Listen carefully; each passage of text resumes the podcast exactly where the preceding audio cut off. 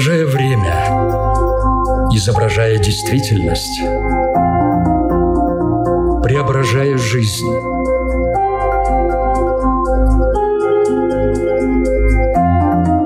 Форма выражения. Программа о том, как мы проявляем себя в этом мире.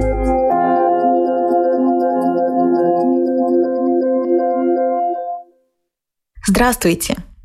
В эфире Латвийского радио 4 программа «Форма выражения». У микрофона Александра Плотникова. Тема, о которой мы сегодня поговорим, важна в любом возрасте. Представьте себе палитру с разными красками. А теперь Замените в уме эти краски на эмоции, которые мы испытываем в своей жизни.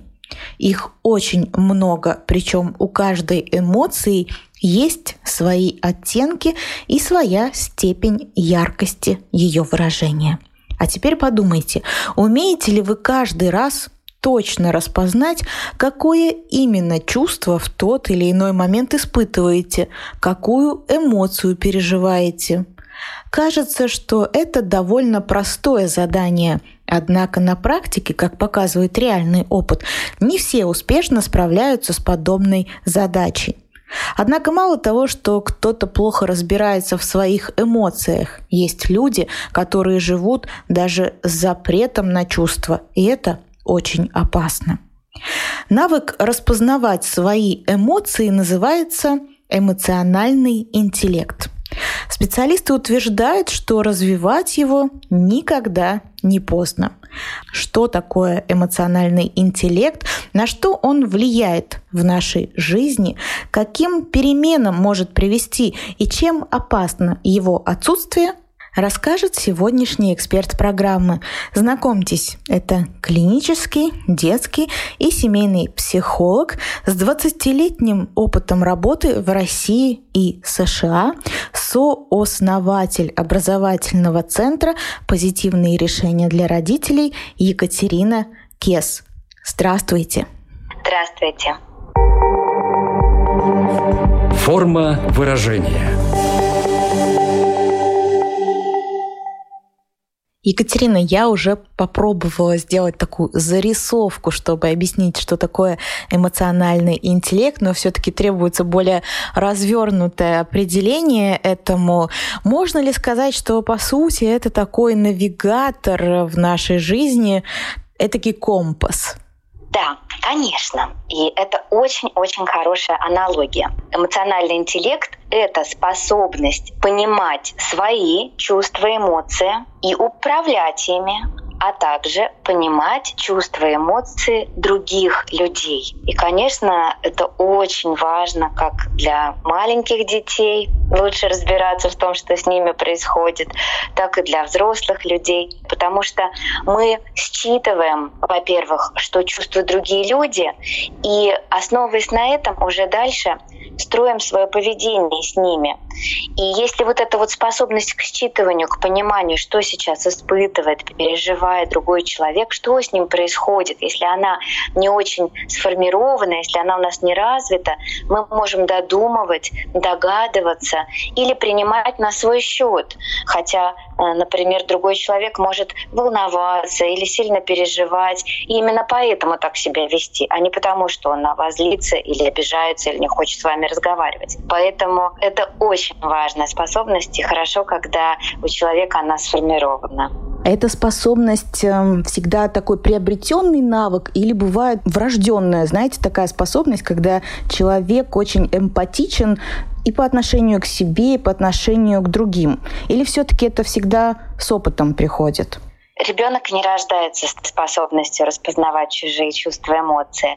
Она у него, конечно, формируется в процессе его жизненного опыта. Очень хорошо здесь, конечно, могут помочь взрослые люди, которые рядом. Если совершенно не уделять этому внимания, то эта способность формируется не так э, четко, не так хорошо. И иногда даже взрослые люди, когда спрашиваешь их, ну а что ты чувствуешь, особенно на приеме у психолога, это очень частый вопрос, взрослый человек говорит, я не знаю, я не понимаю вообще себя. И даже если чувства подходят, например, и человеку хочется как-то глаза наполняются слезами, он их давит, сглатывает, улыбается и пытается показать, что у него все хорошо. Почему? Потому что, видимо, когда-то был опыт, и ему говорили, что плакать некрасиво, сильные люди не плачут, ты не должна показывать или не должен показывать свои слезы. Это все как раз такие вот способы не очень грамотные реакции на эмоции. Они как раз э, мешают э, человеку быть в контакте с тем, что он чувствует. Очень важно, что взрослые люди говорят, как они реагируют на эмоции, как они объясняют ребенку эти эмоции, поддерживают ли его, объясняют ли ему, что сейчас с ним происходит, или наоборот стараются во что бы то ни стало как можно быстрее эмоцию ребенка прекратить или как-то его даже за нее постыдить или поругать. К сожалению, такие реакции, они только мешают формированию вот этого эмоционального интеллекта. Правильно ли я понимаю, что развитие эмоционального интеллекта начинается с раннего детства, когда родители проговаривают те чувства и эмоции, которые испытывают сами и которые, ну, по их мнению, может в тот момент испытывать ребенок? Это так происходит? Да, это верно. Единственное, здесь нужно обязательно оговориться, что дети до определенного возраста еще не способны себя воспринимать и определять как отдельную личность. Маленький ребенок примерно до двух с половиной лет, а то и до трех лет э, воспринимает себя как часть окружающего мира. Вот где-то к трем годам у него уже развиваются зоны мозга, которые отвечают за способность себя осознавать лучше и задумываться о своем поведении. Безусловно, важно, чтобы родители принимали чувства ребенка, поддерживали его, говорили ему о том, что с ним происходит. Также иногда говорили о том, какие они чувства испытывают. Давайте для того, чтобы было более понятно, приведем несколько конкретных примеров, как это в жизни происходит, как мы можем помочь в развитии эмоционального интеллекта. Вот, например, ребенок заплакал, и взрослый человек, который находится рядом, говорит, я вижу, ты расстроился, тебе стало грустно, что мы можем сделать? Или иди я тебя пожалею, или иди я тебя поддержу, или давай я тебя обниму, или смотри, что я могу тебе предложить. Это бережная, поддерживающая реакция взрослого человека. И самое главное, самое первое, что я сказала, я объяснила ребенку, что сейчас с ним происходит. Я сказала, что ты расстроился, тебе грустно. Это надо будет потом много раз повторить в любых подобных ситуациях, но через какое-то время когда ребенок расстроится, он сам может сказать, я расстроился, я обижаюсь, мне неприятно, да, по мере того, как у него формируется речь. А не очень, так скажем, психологически грамотная реакция была бы такая, например, перестань реветь, ну что ты расплакался, тут нет повода плакать, нашел по какому поводу расстраиваться. Фу, какая ты некрасивая, когда плачешь, иди посмотри на себя в зеркало. Прекрати сейчас же плакать, не шуми. Пока ты плачешь, я с тобой разговаривать не буду. Я тебя люблю, только хорошую, добрую девочку. Вот когда ты успокоишься, тогда подходи ко мне. Это все примеры реакций, направленных на запрет чувств, на подавление этих чувств. Эта реакция несет ребенку сообщение, что что, что с тобой происходит, это неправильно, нехорошо. И я тебя таким не принимаю, не воспринимаю и не хочу с тобой общаться с таким. Поэтому, если ты хочешь, ну, условно, чтобы мама тебя принимала и любила, или папа, или любой взрослый человек важный, который рядом с ребенком находится.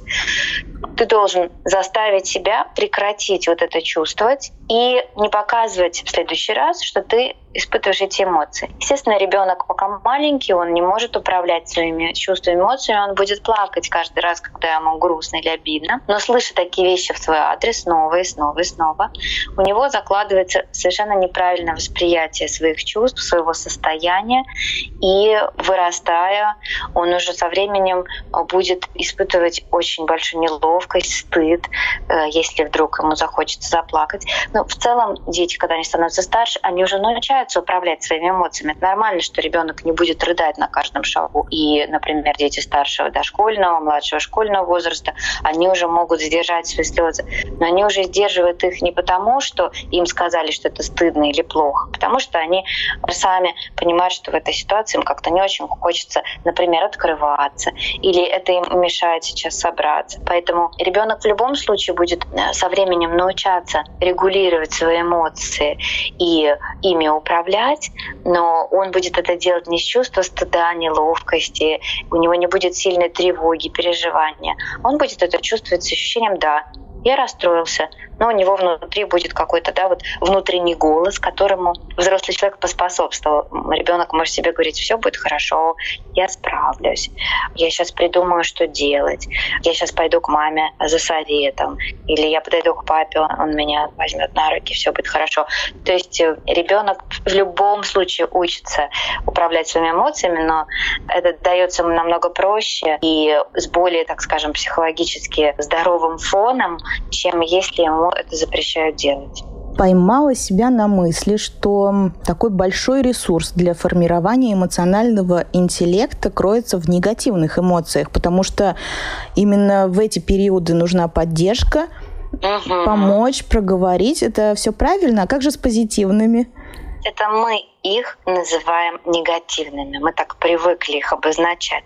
На самом деле, с точки зрения психологии, нет плохих и хороших эмоций. Они просто очень разные.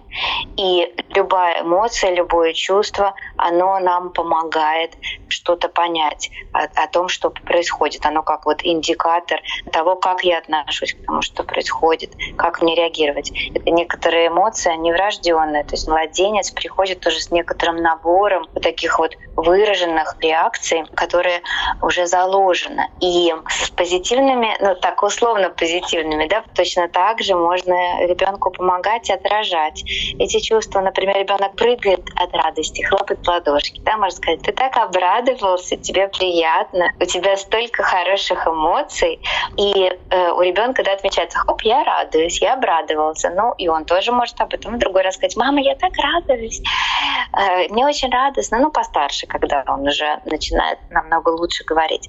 Или ребенок удивился, «А, что-то увидел, у него глазки округлились. И взрослый может сказать, ты удивился, ты видишь это самый первый раз, тебе это удивительно. И таким образом мы называем то, что происходит с ребенком. То же самое можно и про себя говорить взрослому человеку. Предположим, вы чем-то недовольны. Вместо того, чтобы говорить, ты меня злишь, ты меня сердишь, можно, например, сказать, ты знаешь, я сейчас начинаю злиться, вот когда я вижу такое поведение, и вы говорите о себе, о своих чувствах, или меня раздражает, когда я вижу вот такие вещи. Или если ребенок, например, как-то грубо сказал, мне обидно, когда со мной так разговаривают, смени, пожалуйста, тон. И это такая хорошая, четкая граница, которую я ставлю, донося до другого человека, что мне что-то некомфортно. А почему я так могу сказать? Потому что я чувствую, что у меня вот наступают какие-то неприятные чувства, я в контакте да, со своим телом. Вы уже сказали о том, что есть такие реакции у родителей, когда они говорят «не плачь», э, «перестань ныть». То есть они пытаются купировать эти эмоции, чувства, и как раз-таки их раздражает, и они вместо того, чтобы их называть, чтобы оказать поддержку, угу. сопротивляются угу. и хотят, наоборот, их как стеркой стереть, и чтобы да. их не было. Это самая распространенная ошибка среди родителей или есть еще что-то? Есть целый ряд чувств или эмоций, на которые, как правило, взрослые, потому как их в свое время воспитывали, могут реагировать, пытаясь ребенка остановить, объясняя ему, что то, что с ним происходит, это неправильно. Классический вариант — это злость. Дети злятся. Это нормальное чувство. Они злятся в разном возрасте, и по-разному это может выражаться. И как обычно ну, мы реагируем на такое поведение? Мы говорим, перестань злиться, хватит сердиться или так вести себя нельзя. Естественно, мы говорим это, потому что ребенок толкнул или щипнул или укусил. И здесь за таким запретом обязательно должно следовать что-то еще. Предположим, драться нельзя, толкаться, щипаться нельзя. Но я вижу, что ты сердишься, я понимаю, что ты злишься. Мы все равно обозначаем чувство, эмоцию ребенка. И дальше очень важный шаг, который большинство взрослых не делают в силу того, что просто не знают о нем. У нас так сложилось, что не уделяли внимания вообще вот этой вот области чувств, эмоций ранее. Когда человеку, взрослому или ребенку обидно, ему хочется поддержки, ему хочется, чтобы кто-то рядышком был и сказал, ну что случилось, давай поговорим, давай подумаем, что можно сделать, прости, если я тебя обидел, я вижу, что ты обижаешься. Это грамотная реакция. А что взрослые часто говорят? Ну что ты надулся, на обиженных воду возят, прекрати обижаться, нашел на что обижаться. Ну пообижайся, пообижайся, может легче станет. В итоге ребенку и так грустно, обидно, да, ему хочется поддержки. Но тут вот фокус в том, что дети не могут говорить прямым текстом, например, «мама, я очень обиделась на тебя» или «папа, мне обидно, я хочу, чтобы ты меня поддержала, чтобы ты со мной поговорила, чтобы ты села рядышком со мной, погладила меня по спине или по головке, в глаза мне посмотрела, чтобы ты услышала меня. Дети же этого не говорят. И здесь очень важно взрослому быть чутким, внимательным и не подсмеиваться над ребенком, не стыдить его, а помочь ему пережить эту эмоцию, встретиться с ней и разобраться, почему это случилось. Можно много примеров разных приводить, потому что эмоций, чувств много. Важно помогать детям эти чувства проживать, осознавать и принимать. Если с раннего детства проговаривать те чувства, эмоции, которые переживает ребенок и ты сам, можно ли тогда легче пережить подростковый возраст? Будет ли это служить такой подушкой безопасности, наличие такого навыка, как эмоциональный интеллект? Конечно, это помогает подростку легче пережить этот подростковый период, потому что он в большем контакте с собой, и он лучше понимает что с ним происходит, что он чувствует, что он ощущает, чего он хочет. Тут надо сказать, что в любом вот возрастном кризисе заложен очень большой потенциал. Это время, когда формируются новые навыки, новые умения у ребенка. Он как бы переходит на следующую ступень своего психологического развития. В любом случае, в подростковом возрасте детей, такое не психологическое слово, подколбашивает. И это не гарантия того, если ребенок так хорошо разбирается в своих чувствах, чувствах других людей, что он этот период переживет совершенно спокойно. Но это будет намного легче и проще, чем если подросток жил с ощущением того, что его чувства — это что-то неловкое, стыдно, некрасиво испытывать, что он какой-то не такой, что он неадекватный, и что их надо прятать и скрывать всеми силами. Потому что в подростковом возрасте гормоны гуляют, и, конечно, эмоций много, дети бывают вспыльчивые, их бросает из одной эмоции в другую. И здесь точно так же взрослому человеку важно а, помогать ребенку понимать и осознавать, что с ним происходит. Понимать и осознавать — это вот инструмент, когда мы говорим, слух, я вижу вот, что с тобой происходит, я понимаю тебя, я понимаю, что это с тобой происходит, вот почему. И это основа эмпатии, это основа умения сочувствовать, сопереживать. Но если ребенок в истерике, то можно просто рядышком постоять и подождать, пока эта эмоциональная буря пройдет идет. Но если на фоне того, что ребенок обижается или злится или плачет, родитель абсолютно игнорирует эту эмоцию и продолжает насильно делать то, что нужно, это дает ребенку неправильные сигналы, что мне все равно, что ты чувствуешь, мне все равно, что ты испытываешь. Ты будешь делать все равно то, что тебе говорят другие. Твои границы ничего не значат. Форма выражения. Напомню, что в эфире Латвийского радио 4 программа «Форма выражения». Мы говорим сегодня об эмоциональном интеллекте. Екатерина, а как понять, какой у человека уровень эмоционального интеллекта? По каким маркерам это можно распознать? У взрослого человека обычно это можно распознать, во-первых, по способности его быть в контакте с другим человеком, потому что бывает, что вы разговариваете, а у другого человека не происходит, так скажем, считывание эмоций. Например, вы улыбаетесь, шутите, а другой человек остается очень напряженным и серьезным. либо один из э, собеседников очень сильно переживает, он нервничает, волнуется. Другой человек эти сигналы не видит, не ощущает и э, ведет себя так, как будто бы этого не происходит. То есть это чувствуется обычно во время взаимодействия, во время общения с другими людьми. Люди, у которых хорошо развита способность понимать свои чувства и чувства других, комфортно очень общаться, потому что есть ощущение взаимопонимания, есть ощущение, что мы говорим на одном языке. То, что я чувствую, испытываю, другой человек на это реагирует. Если эта ситуация требует поддержки, он может поддержать. Если она э, требует того, чтобы успокоить, он может успокоить. Если, например, он видит, что другой человек злится, он не будет в ответ, предположим, защищаясь, ну, повышать на него голос или тоже ему какие-то колкости в ответ говорить, а он может ему сказать, слушай, что, что происходит? Я вижу, что что-то случилось. Мне кажется, ты взвинчен, ты, ты сердишься, я что-то не то сказал или я тебя чем-то задел. То есть будет более глубокий уровень общения, не поверхностный, не скользящий. Человек не будет воспринимать все, что происходит абсолютно на свой счет. Это очень важное умение не принимать на свой счет все, что происходит с другим человеком. Умение разделять это его чувства, это его эмоции. Это не обязательно имеет непосредственное прямое отношение ко мне. Если, например, он сейчас э, нервничает, то, возможно, у него что-то случилось. Может быть, у него был неприятный разговор. Какие-то события в жизни происходят. Может быть, для него эта конкретная ситуация некомфортна, а не потому, что я его раздражаю. Человек, у которого хорошо развит эмоциональный интеллект, не будет думать, это он на меня злится, это что-то сердит. Он, во-первых, будет понимать, что да, возможно, что-то произошло, непонятно что, не знаю, но надо разбираться. И он постарается понять, он будет задавать вопросы.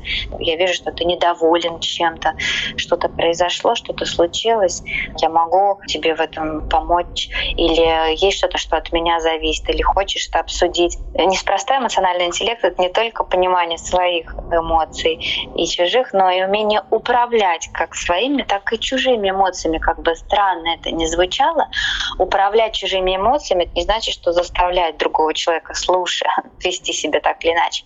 Но это значит, что если я вижу, что что-то с другим человеком происходит, я могу дальше помочь наше взаимодействие таким образом построить, чтобы лучше понять другого, ну и разобраться, что происходит, и проговорить какие-то моменты.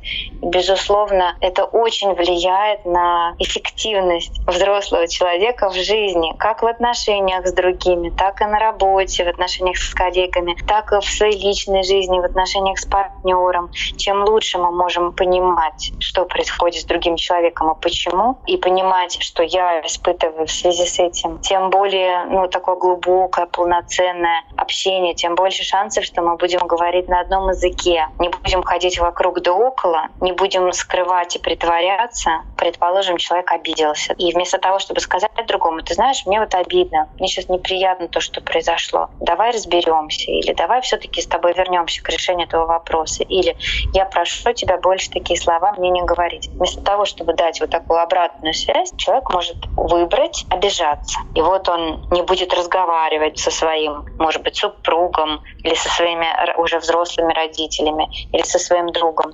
При этом друг или э, супруг или родители, они могут не понимать, что случилось. А что с тобой случилось? Все в порядке? Да, все в порядке. Но ведь не в порядке, но почему другой человек не может об этом сказать? Потому что его внутренне сдерживают вот какие-то вещи, которые, может быть, ему говорились раньше. Может быть, он не умеет сказать о своей обиде, не знает вообще, как об этом говорить, считает, что показывать свои чувства или говорить о них это неправильно, неверно, это, это ни к чему хорошему не приведет. Может быть, у него был такой опыт.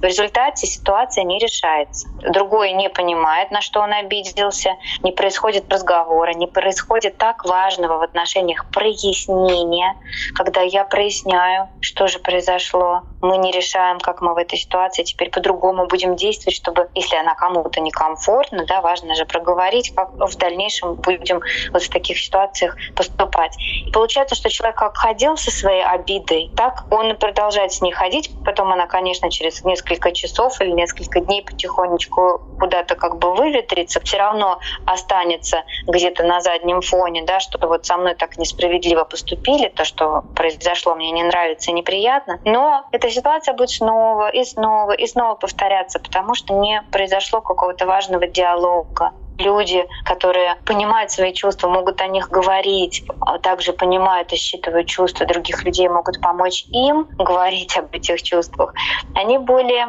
эффективны психологически в общении, в построении отношений и в целом в жизни. Им намного более понятно, что происходит в их отношениях с ними и с другими людьми. Корректно ли будет э, сказать, что наличие эмоционального интеллекта очень сильно улучшает качество нашей жизни? Потому что наша жизнь, она соткана из чувств, эмоций и отношений, на работе, э, в партнерстве. Получается, нам легче тогда жить. Мы живем в большей гармонии, если у нас есть такой эмоциональный интеллект да, это влияет на все сферы жизни человека и действительно улучшает его качество жизни, потому что происходит много разных вещей. И если у меня настроен вот этот вот барометр, если я внутренне понимаю, что я ощущаю, что я чувствую, это для меня на сигнал, что мне комфортно, что нет, что мне нравится, а что нет, с чем я буду мириться, а с чем нет, что я хочу изменить,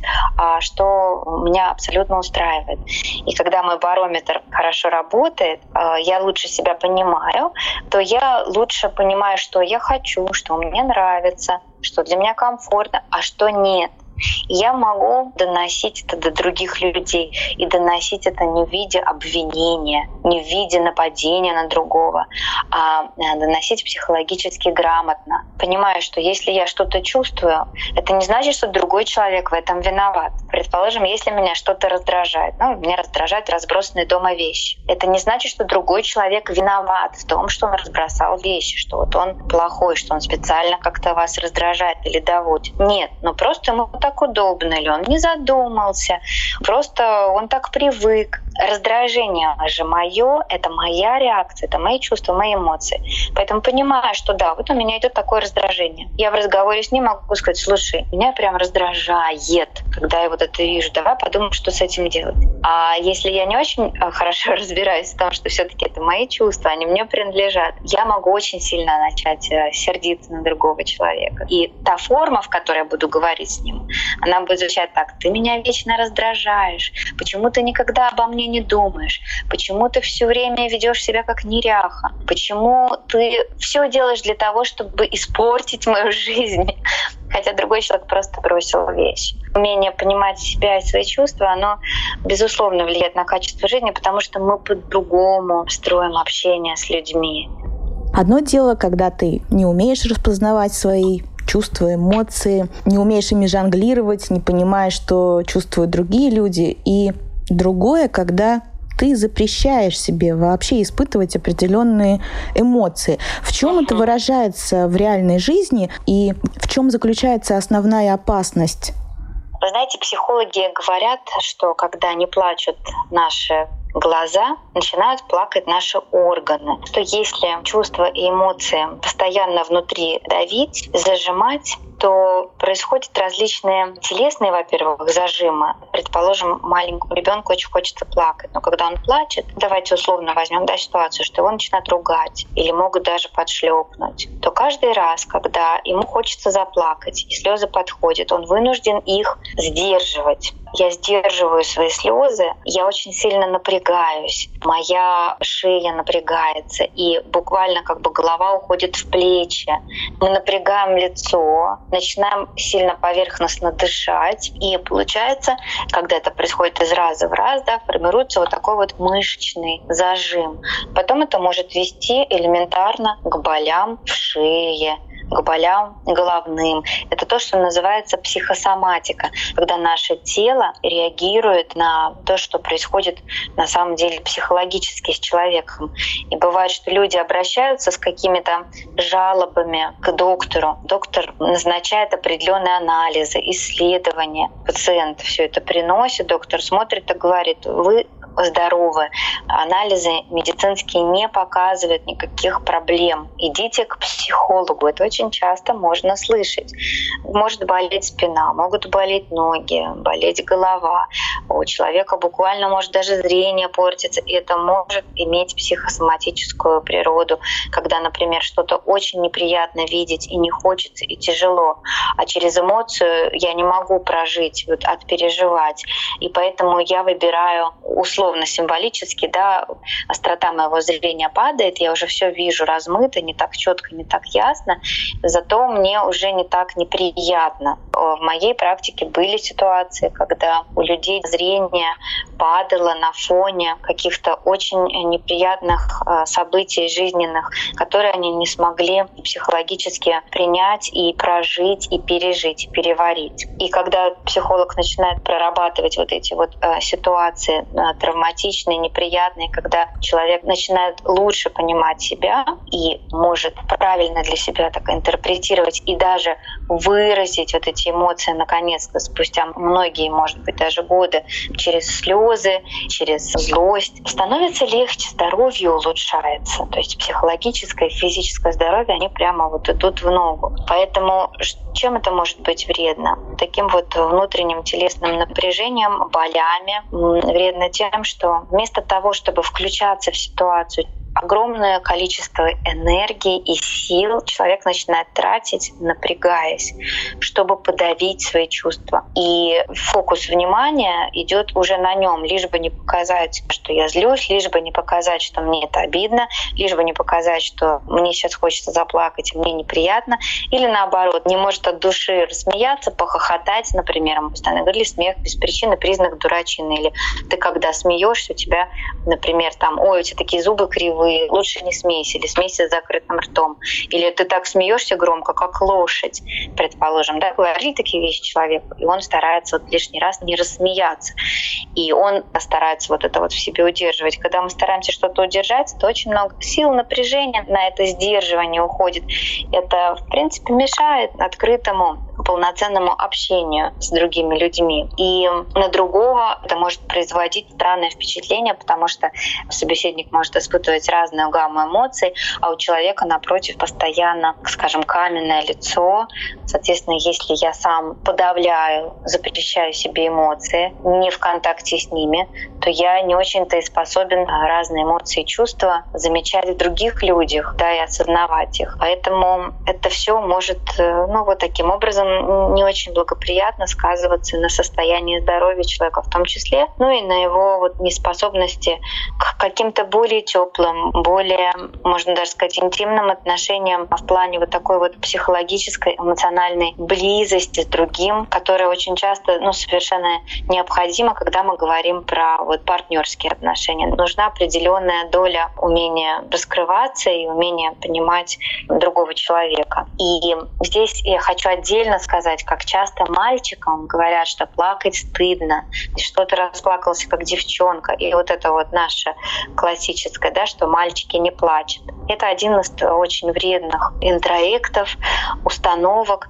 по сути, запрет ребенку мужского пола на проявление своих чувств. И очень часто мы для мужчины прослезиться или заплакать — это вот невероятно унизительно, стыдно, он действительно чувствует себя слабым, хотя ситуации могут быть очень уместны. Например, ну, не дай бог, там, уход близкого человека. Это надо отпереживать, это надо прогоревать, это надо ну, внутренне разрешить себе. Или, например, смотрит ну, мужчина какой-то фильм, когда у него возникают какие-то чувства. Он даже не может позволить себе, чтобы у него слезами глаза наполнились. Он уже не будет даже следить за тем, что происходит на экране.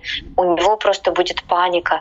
Только бы слез не было, только бы никто не увидел, что у меня глаза на мокром месте. То есть настолько вот сильный этот запрет. И так как этот запрет есть у него на свои чувства, также он может не принимать, не воспринимать слезы других людей. И когда рядом с ним будет, например, расстраиваться или плакать его супруга или его дети, он тоже не будет знать, как им оказывать поддержку и как с эмпатией реагировать на их проявление чувств и эмоций. Поэтому я очень не рекомендую мальчикам э, говорить, что мужчина не плачет, а реагировать также с пониманием, с поддержкой. Я понимаю, ты разозлился, или я понимаю, ты расстроился. Там, давай подумай, как справиться с этой ситуацией. Понимаю, тебе грустно. Плакать — это нормально. Это эмоция. Ее испытывают люди обоих полов. Но получается, что в силу культурно-исторических факторов у мужчин чаще может быть подобный запрет на чувства. Да, и не нужно бояться, что теперь мужчина все время будет плакать, потому что эти все вещи, они социокультурно обусловлены, и они транслируют мужчине определенную линию поведения. Просто не надо это подчеркивать такими а, абсолютными запретами.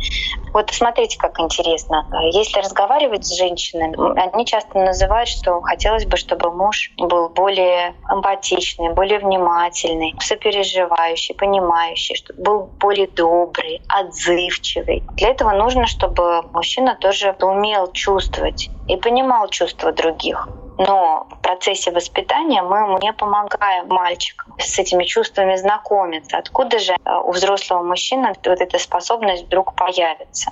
Она может появиться, конечно, если он хочет и он начинает осознавать, что разные чувства, разные эмоции — это нормально. Через такое осознавание можно постепенно менять свое отношение к этому и действительно внутренне вот снимать этот блок, это не синоним, так скажем, мужественности, абсолютная бесчувственность и безэмоциональность. В самом начале я сказала, что никогда не поздно, и это касается развития эмоционального интеллекта. Вы можете дать несколько таких ну, практических советов, как это делать уже в более старшем возрасте. Вот сейчас нас кто-то слушает и думает, ну, было бы хорошо, конечно, что-то для этого сделать. Я готов, но что? Прислушаться к себе, называть чаще свои эмоции. Ну, как это на практике делать?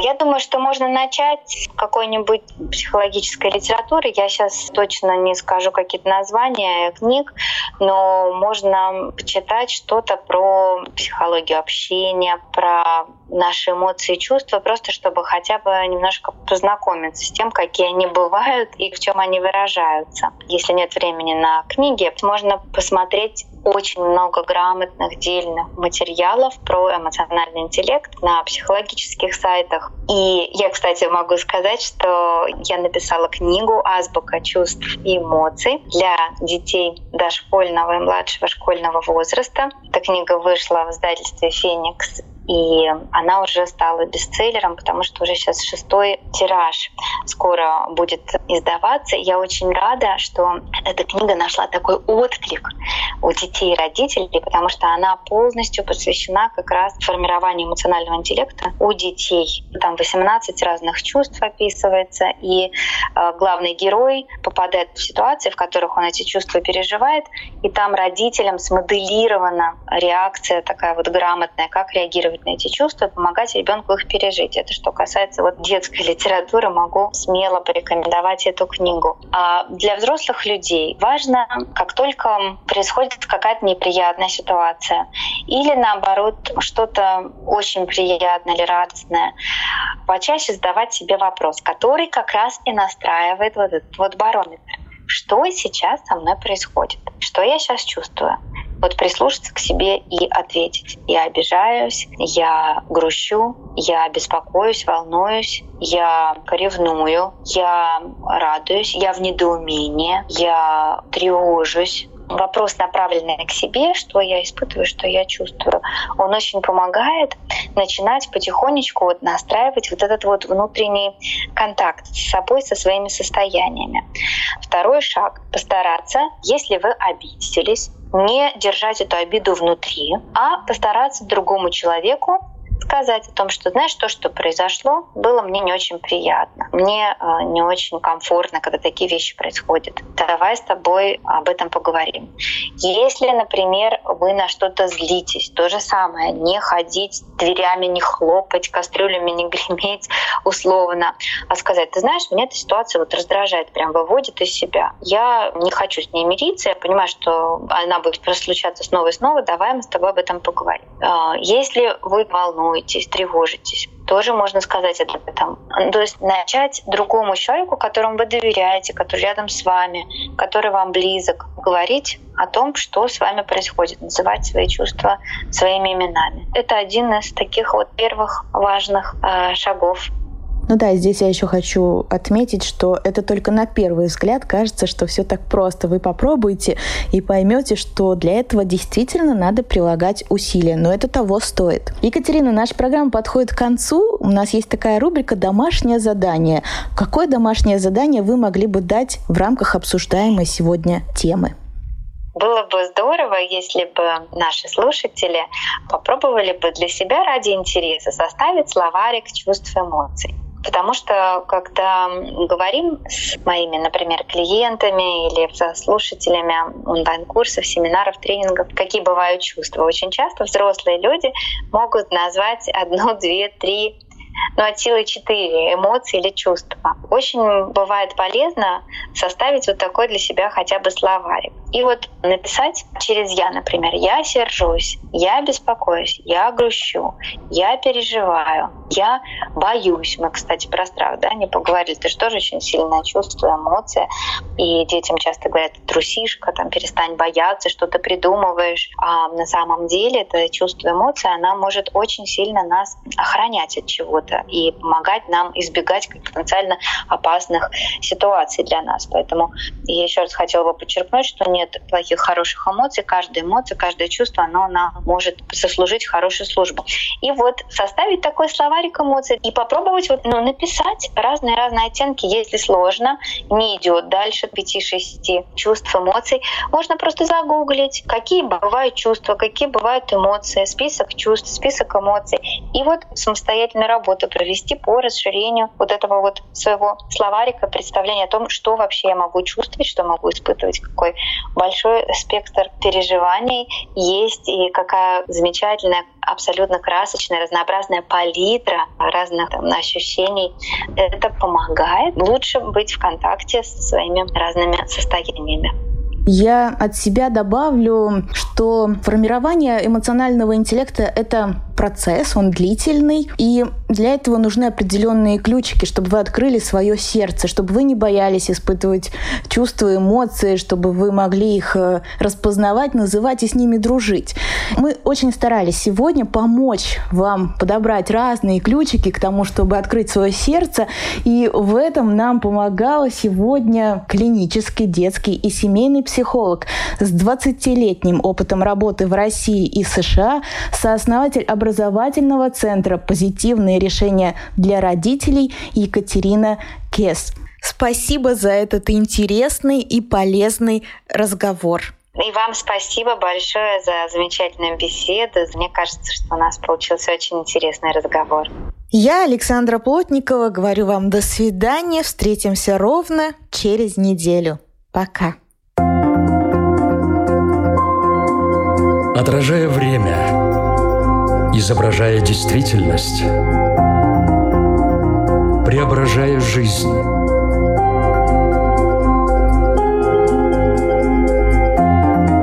Форма выражения. Программа о том, как мы проявляем себя в этом мире –